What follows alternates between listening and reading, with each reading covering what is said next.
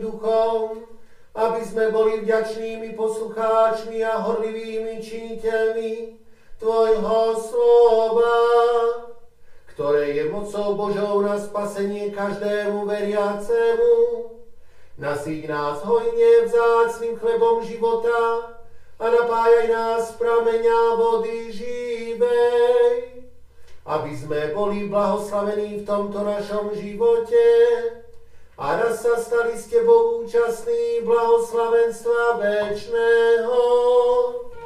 Amen,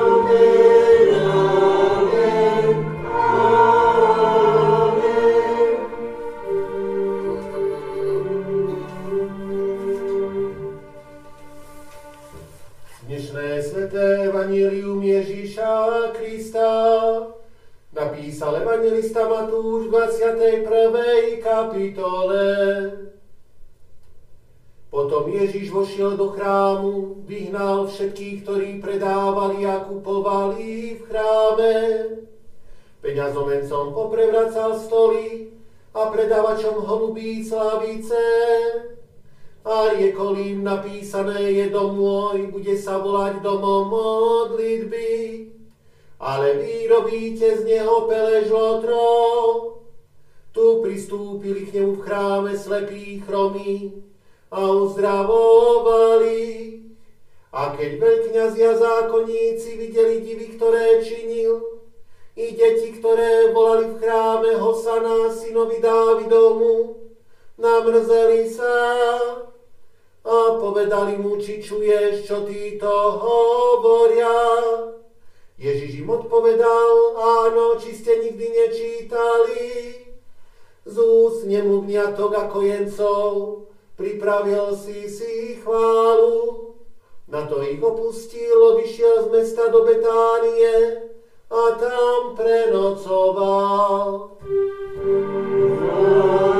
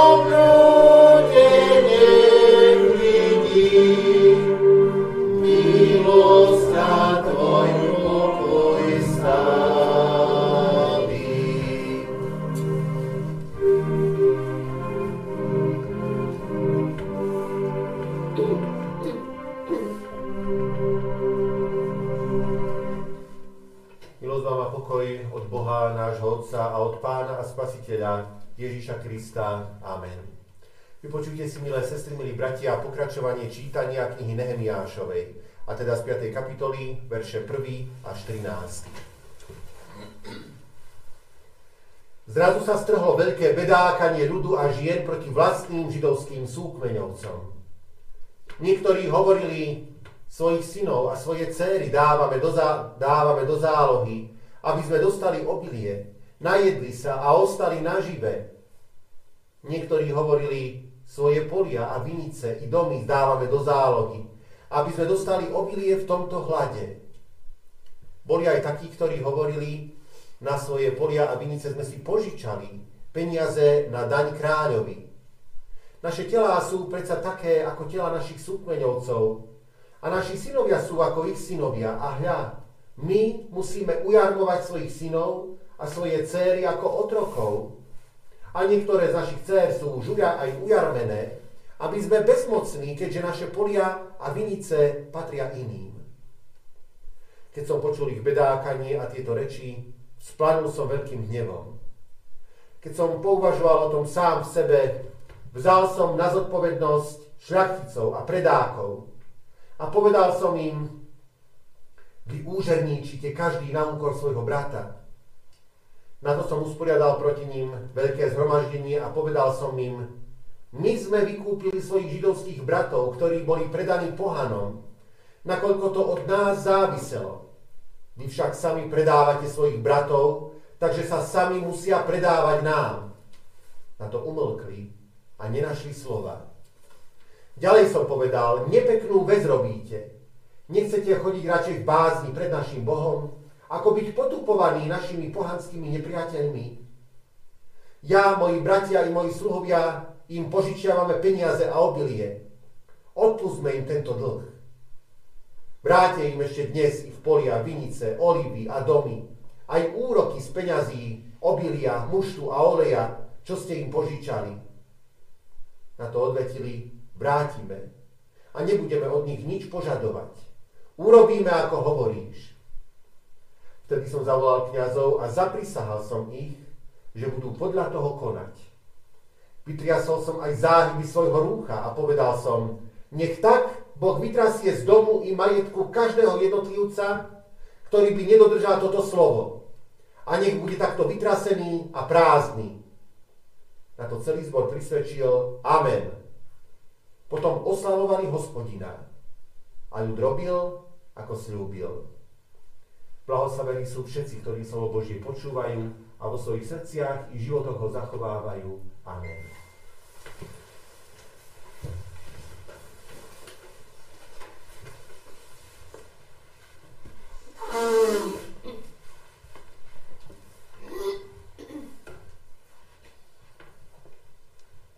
Milé sestry a bratia, Počas najťažších bojov druhej svetovej vojny predsa napriek ťažkej situácii sa podarilo jednému Švajčiarovi dostať sa do Anglicka a do Ameriky. Na tejto ceste mal príležitosť zastaviť sa nakrátko i v španielskom hlavnom meste, ktoré dobre poznal ešte z čias španielskej občianskej vojny.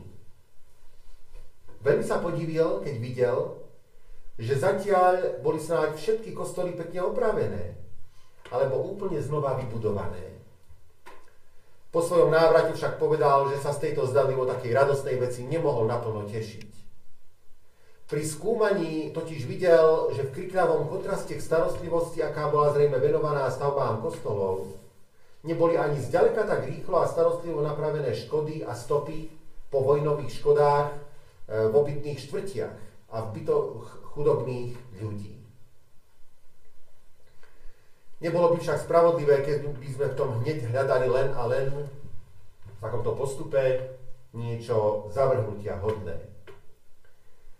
Isté, tie ľudia, ktorí v Španielsku po vojnových hrôzach obnovovali predovšetkým chrámy Božie, postupovali, možno postupovali podľa hesla najprv kostoly.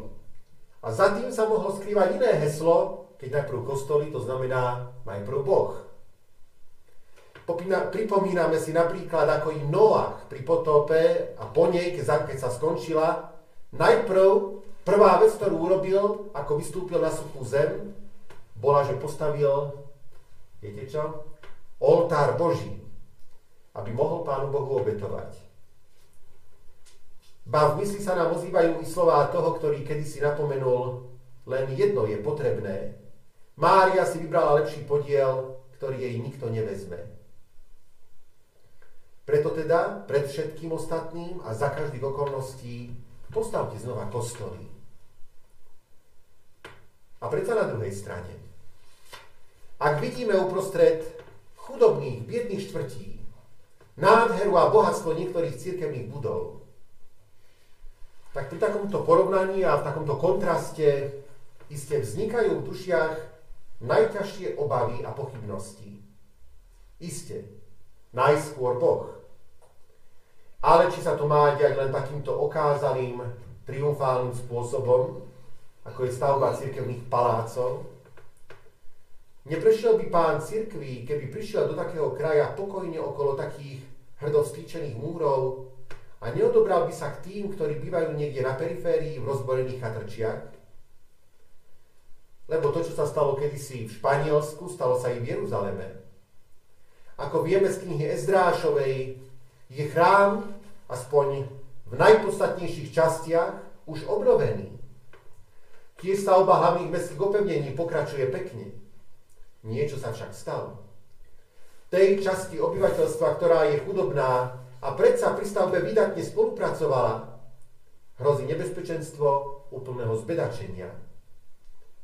A tak tu potom budú krásne honosné stavby, v nich však hlad a bieda a chudobné obyvateľstvo.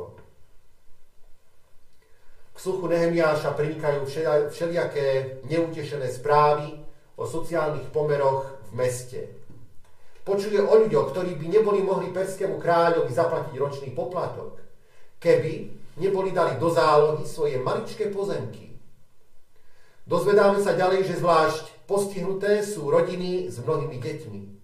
Ak nechcú založiť, zahynúť hladom, musia založiť svoje polia, vinice i domy, teda zdroji vlastnej obživy. Ba Nehemiáš počuje o prípadoch, kedy rodičia dali za otrokov svoje, svojich synov a svoje céry. Najhoršie na tom však je, že tu ide o bratov, o súkmeňovcov, o bratov vo viere. Sú to ľudia, ktorí vedľa seba pracovali pri spoločnom veľkom diele, pri stavbe múrov, ale jedni postrehli konjunktúru a na úkor druhých ju bezohľadne využívajú. Požičiavajú peniaze a získavajú za ne moc. Možno povedať, že na svete je vlastne vždy dosť peňazí.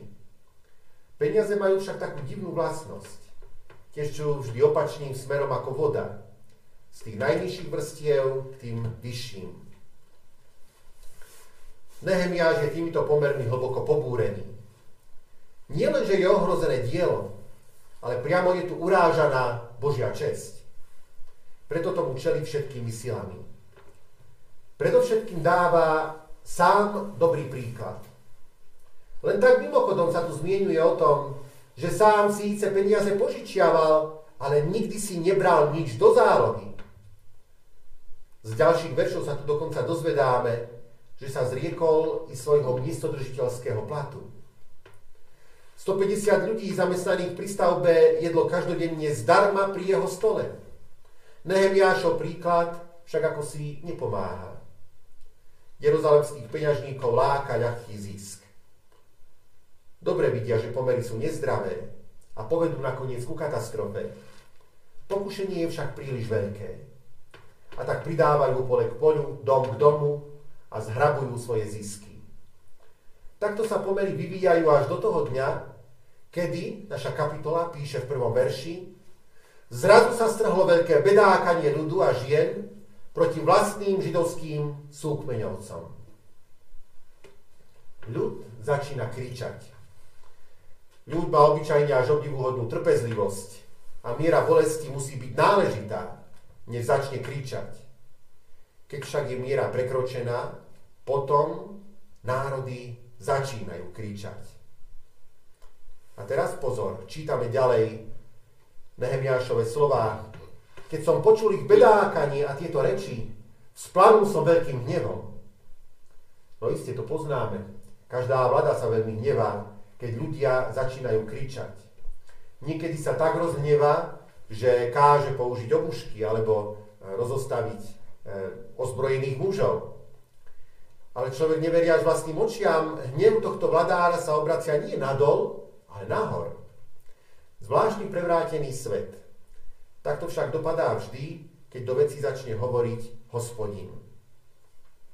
A vidíme, že sa deje veľký a slávny Boží zázrak. Nehemiáš zvoláva všeobecné zhromaždenie ľudu. Prišli aj tí peňažníci, Nehemiáš hovorí tým bohatým prastaré slova.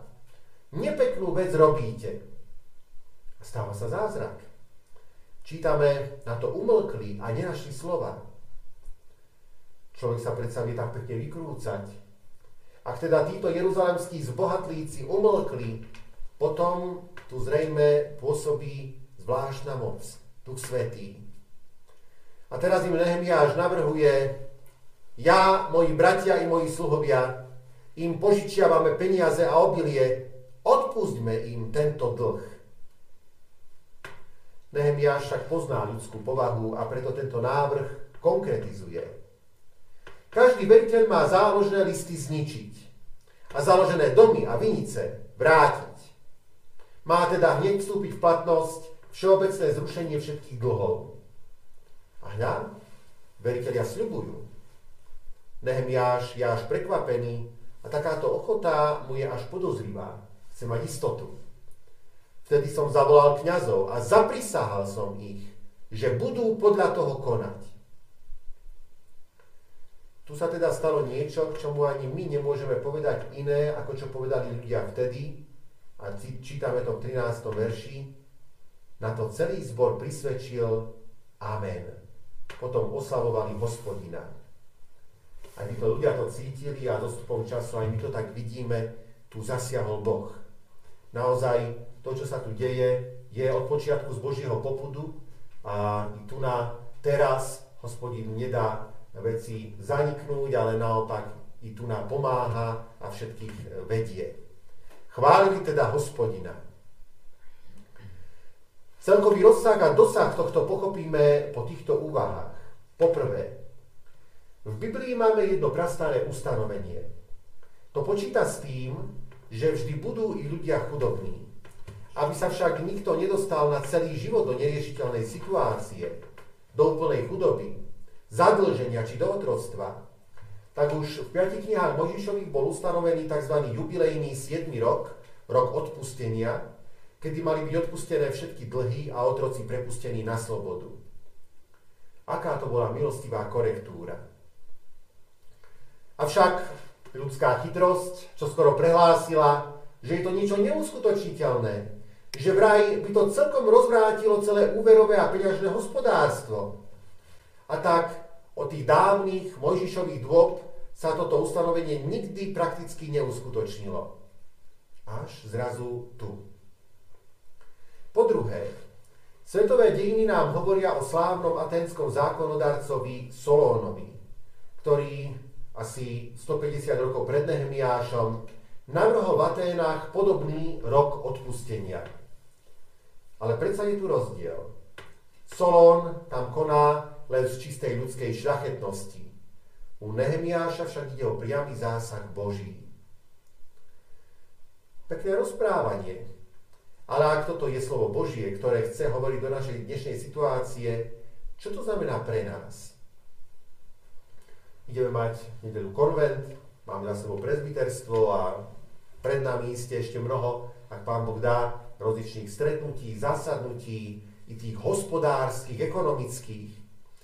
A iste dokážeme riešiť dlho na prezbiterstvách, konventoch a pri rozličných iných príležitostiach cirkevný majetok, budovy a vieme sa o ne aj starať, robiť na ne zbierky.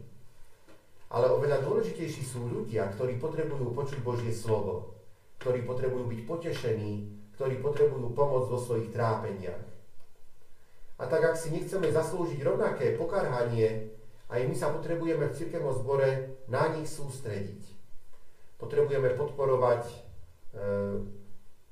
kázeň slova Božieho, možnosť, aby čím viacerí toto slovo počuli, e, misiu, e, šírenie tohto slova a vôbec e, pozvanie ostatných ľudí, aj tých, ktorí sú kde si na periférii, na okraji, mimo toho priamého dosahu Božieho slova.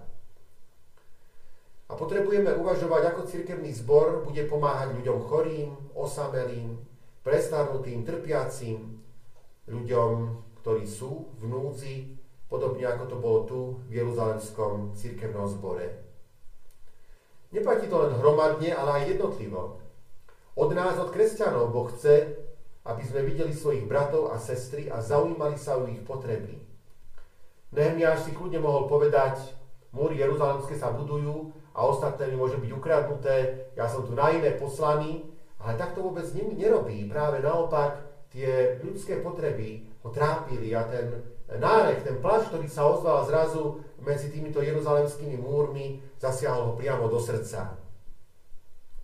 A rovnako tak aj nás má zaujímať náš brat, naša sestra, ktorí sú možno v tejto chvíli vedľa nás, alebo e, sa ich s nimi stretávame tu v cirkevnom zbore. Nemyslím samozrejme na ich rozoberanie v rozhovoroch, na klebetenie, ale na taký úprimný, seriózny, vážny záujem pomáhať týmto ľuďom. Kresťan, ktorý si je vedomý, čo všetko dostal od pána, ktorý spoznal Ježišovu slúžiacu lásku, ktorá sa obetovala za nás, nemôže spokojom počúvať o problémoch ľudí okolo seba, tu v blízkom okolí a nič pre nich nerobiť. A v súčasnej dobe to isté môžeme rozšíriť aj ďalej a možno aj za naše hranice, ozývajú sa hlasy aj na Slovensku, problémy, ktoré majú ľudia možno na Ukrajine, tie sa nás netýkajú. Ale som presvedčený, že toto kresťan nemôže povedať. A že e, utrpenie každého jedného človeka je aj našim utrpením. Áno, môže znieť argument, že je vo svete množstvo konfliktov a e, tie iné nás až natoľko netrápia, ale fakt je ten, že tento je tu bezprostredne za našimi hranicami a v istom zmysle sami cítime jeho dôsledky a teda zaiste nás to nesmie nechať chladnými. A nakoniec ešte niečo. Podľa svedectva písma existujú nielen časné dlhy, ale aj väčší dlh. A preto existuje i väčšie odpustenie, pri ktorom bol väčší dlžný úpis roztrhaný a pribitý na kríž. Áno, z toho, čo sa stalo na Golgote, vychádza víťazné svetlo, ktoré neustane, dokiaľ nebude položený posledný nepriateľ k nohám Ježišovým. Tu nádej máme pre tento svet. A preto nech povie všetok ľud Amen a chválte hospodina. Amen. Pomodlíme sa v duchu a pravde.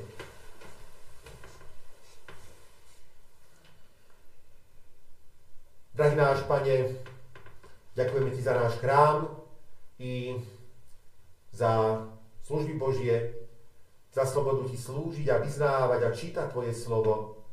I za to, že napriek všetkým problémom máme čo vložiť do úst, máme teplo doma, strechu nad hlavou a nemusíme nikam utekať pred hroziacimi problémami, ani pred zemetrasením, ani pred vojnovými hrôzami, ani pred ničím podobným. A predsa chceme spolu cítiť so všetkým, ktorí sa trápia, či pre podobné pohromy, či pre rozličné iné trápenia a starosti, ktoré prichádzajú do ľudského života. A mnohí z nich sú v našom bezprostrednom okolí, stretávame sa s nimi a možno dosiaľ ľahostajne sme okolo nich chodili. A tak nám, Pane, pomáhaj, aby nám na takýchto ľuďoch záležalo a aby každý jeden z nás si kládol otázku, čo ja osobne môžem pre tohto človeka urobiť. A ty, pane, iste máš na túto otázku odpoveď. A tak nám ju dávaj poznať. A iste ty, ktorý si najbohatší a z ktorého ruky my máme všetko, aj nám pomôžeš uvidieť spôsob, ako týmto ľuďom pomôcť, či už možno materiálnou pomocou, láskavým slovom, slovom e, úprimnou modlitbou, alebo vlastným príkladom života. Pane Bože, zaiste to, čo my sa mi tu na odovzdáme, od Teba dostaneme mnohonásobne vynahradené. A v konečnom dôsledku všetko, čo máme, je z Tvojich rúk. A nič sme na tento svet nepriniesli, ani si nič z neho neodnesieme. Ale naopak potom i tam, u teba, v tvojom kráľovstve, každý, komu bol jeho väčší dlh odpustený, nájde väčší poklad ukrytý u teba. Vypočuj nás ešte, keď spoločne k tebe voláme, Otče náš, ktorý si v nebesiach, posveď sa meno Tvoje, príď kráľovstvo Tvoje, buď vôľa Tvoja, ako v nebi, tak i na zemi. Chlieb náš každodenný daj nám dnes a odpúšť nám viny naše, ako aj my odpúšťame vinníkom svojim. I neuvoď nás do pokušenia, ale zbav nás zlého. Lebo Tvoje je kráľovstvo, i moc, i sláva na veky. Amen. Sláva Bohu Otcu, i Synu, i Duchu Svetému, ako bola na počiatku, i teraz, i vždycky, i na veky vekov. Amen. Príjmite požehnanie. Pokoj Boží, ktorý prevyšuje každý rozum, nech chráni a zachováva vaše srdcia i vaše mysle. Kristovi Ježišovi, našom pánovi, na veky požehnanom. Amen.